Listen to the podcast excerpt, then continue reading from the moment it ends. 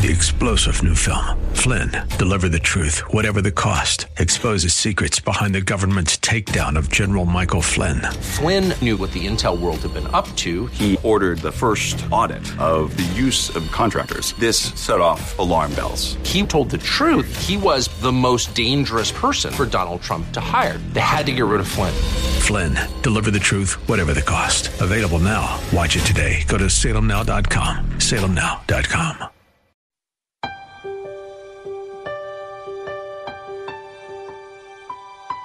Some of the greatest Christian minds and most brilliant leaders have differed over the centuries on these secondary issues. And so, in the weeks to come, we want to consider some of these secondary issues so that we as a church family know where we stand and why.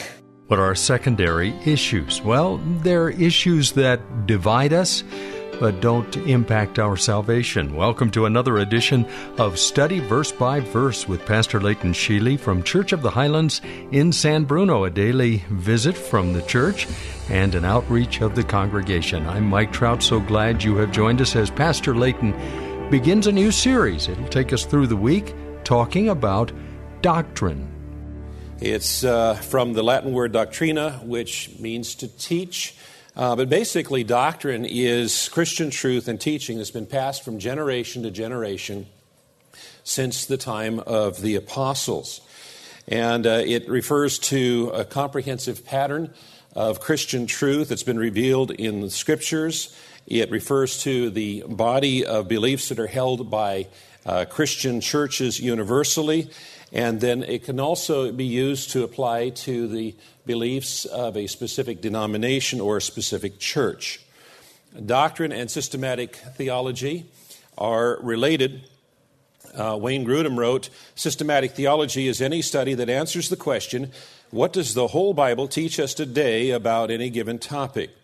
This definition indicates that systematic theology involves collecting and understanding all the relevant passages in the Bible on various topics and then summarizing the teachings clearly so that we know what to believe about each topic. Ed Stetzer identified a connection between doctrine and biblical literacy. He says that fewer and fewer people know what the Bible actually says about key moral and theological issues. They're biblically illiterate because they have forsaken doctrine. He said if we forsake doctrine, we end up creating theological beliefs in our own image, driven by the winds of our age. We manufacture a theology, we manufacture an imaginative uh, uh, exposition of the Scripture. One of the reasons that religious hooliganism is on the rise in America is because many Americans do not know what the Bible really says. They don't know Christian doctrine. Now, there are doctrines that all Christians, all true Christians, have held since the days of the apostles. These are the core or cardinal or essential doctrines. They are the core teachings uh, that have been held for 2,000 years, and virtually all Christians and churches hold to some form of these basic doctrines. Uh, they may vary a little bit on how they work out the details of the faith, but they all agree on the essential doctrines. There are also secondary doctrines that vary between church traditions, denominations, and individuals. This is true today. It's been true throughout uh, church history. Some of the greatest Christian minds and most brilliant leaders have differed over the centuries on these secondary issues. And so, in the weeks to come, we want to consider some of these secondary issues so that we as a church family know where we stand and why. And part of the reason for this is to protect our church family from those who have an agenda to use secondary doctrines as a means of sowing dissension and division in our midst. In fact, as we were thinking about and praying about this sermon series, one of the earlier iterations uh, was to describe it as doctrines that divide. And then it occurred to us that in order for us to understand and appreciate the doctrines that divide, we needed to understand the doctrines that unite. So we'd have a contrast and be able to know that. So uh, that's how the uh, sermon series developed. It is our desire as a church family to behave in a manner that has been described by Rupertus Meldenius many years ago. He said, in essentials, unity, in non essentials, liberty, and in all things, charity. In essentials, unity. In non essentials, liberty. And in all things, charity. In the essentials of the faith, we must have unity. We must agree. In secondary matters, if we do disagree, then we need to agree to disagree agreeably. And then in all things, we must show charity. The Apostle John, as he was coming to the end of his life, would be brought into the midst, and his, he was weak, and his voice was weak. And he would say, Little children, love one another. Love one another. Love one another.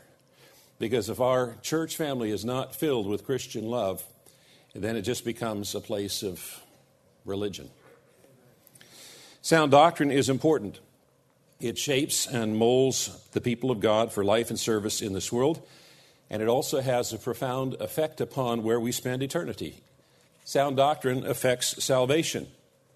1 Timothy 4:16 says, "Watch your life and doctrine closely. Persevere in them because if you do, you will save both yourself and your hearers." So sound doctrine affects salvation. Sound doctrine facilitates uh, cohesive explanation of our faith. 1 Peter 3:15 says, "Always be prepared to give an answer to everyone who asks you to give the reason for the hope that you have, but do this with gentleness and respect." So having a sound doctrine facilitates a explanation of our faith. Sound doctrine may lead others to repentance. 2 Timothy 2:25 says, "And the Lord's servant must not quarrel. Instead, he must be kind to everyone, able to teach, not resentful. Those who oppose him he must gently instruct, in the hope that God will grant them repentance, leading them to a knowledge of the truth. So, sound doctrine might lead others to repentance.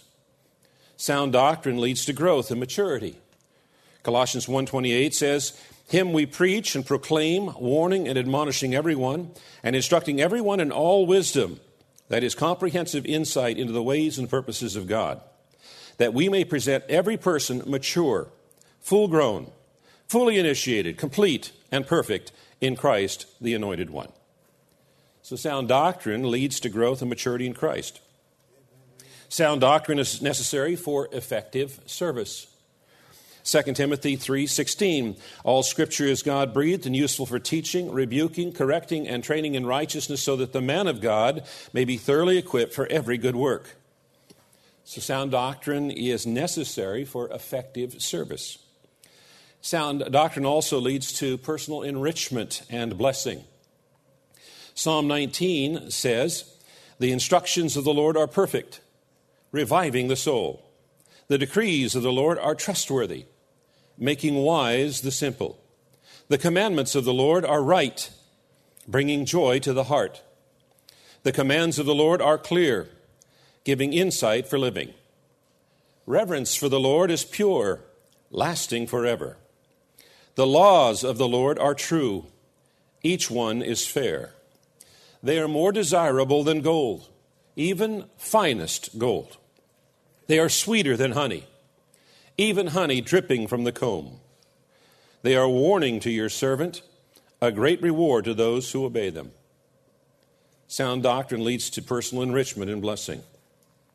J.I. Packer wrote, There can be no spiritual health without doctrinal knowledge.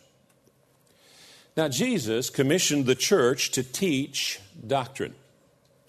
In what has become known as the Great Commission, Jesus said, Go therefore and make disciples of all nations, baptizing them in the name of the Father and of the Son and of the Holy Spirit, teaching them, teaching them to observe all that I have commanded you.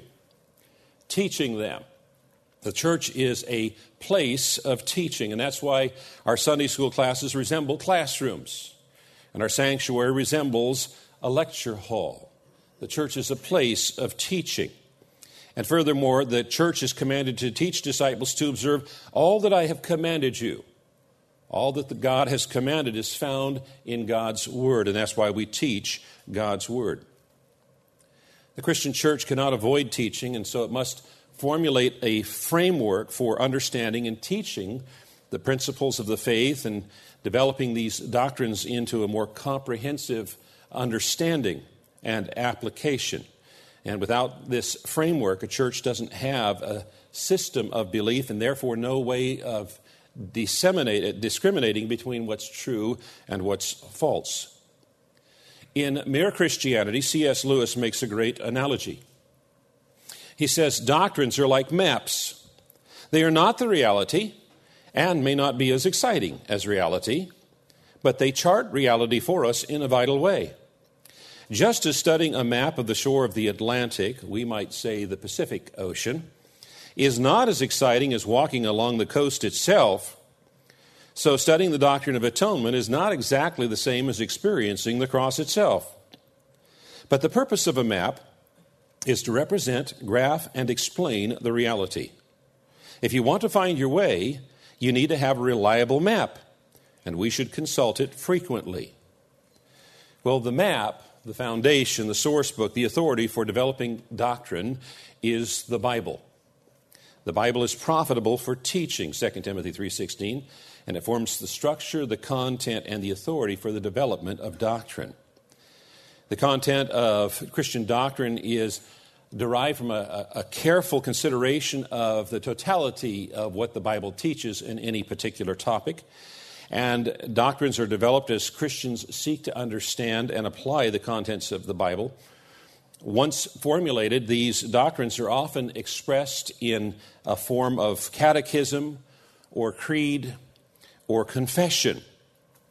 Every Christian denomination expresses its belief in some doctrinal form, and every individual Christian needs to have a, an understanding of Christian doctrine in order to give an answer or a defense to anyone who asks you for the reason for the hope that is in you. You know, most Christians do systematic theology every week, and we, and we don't even realize that we're doing it.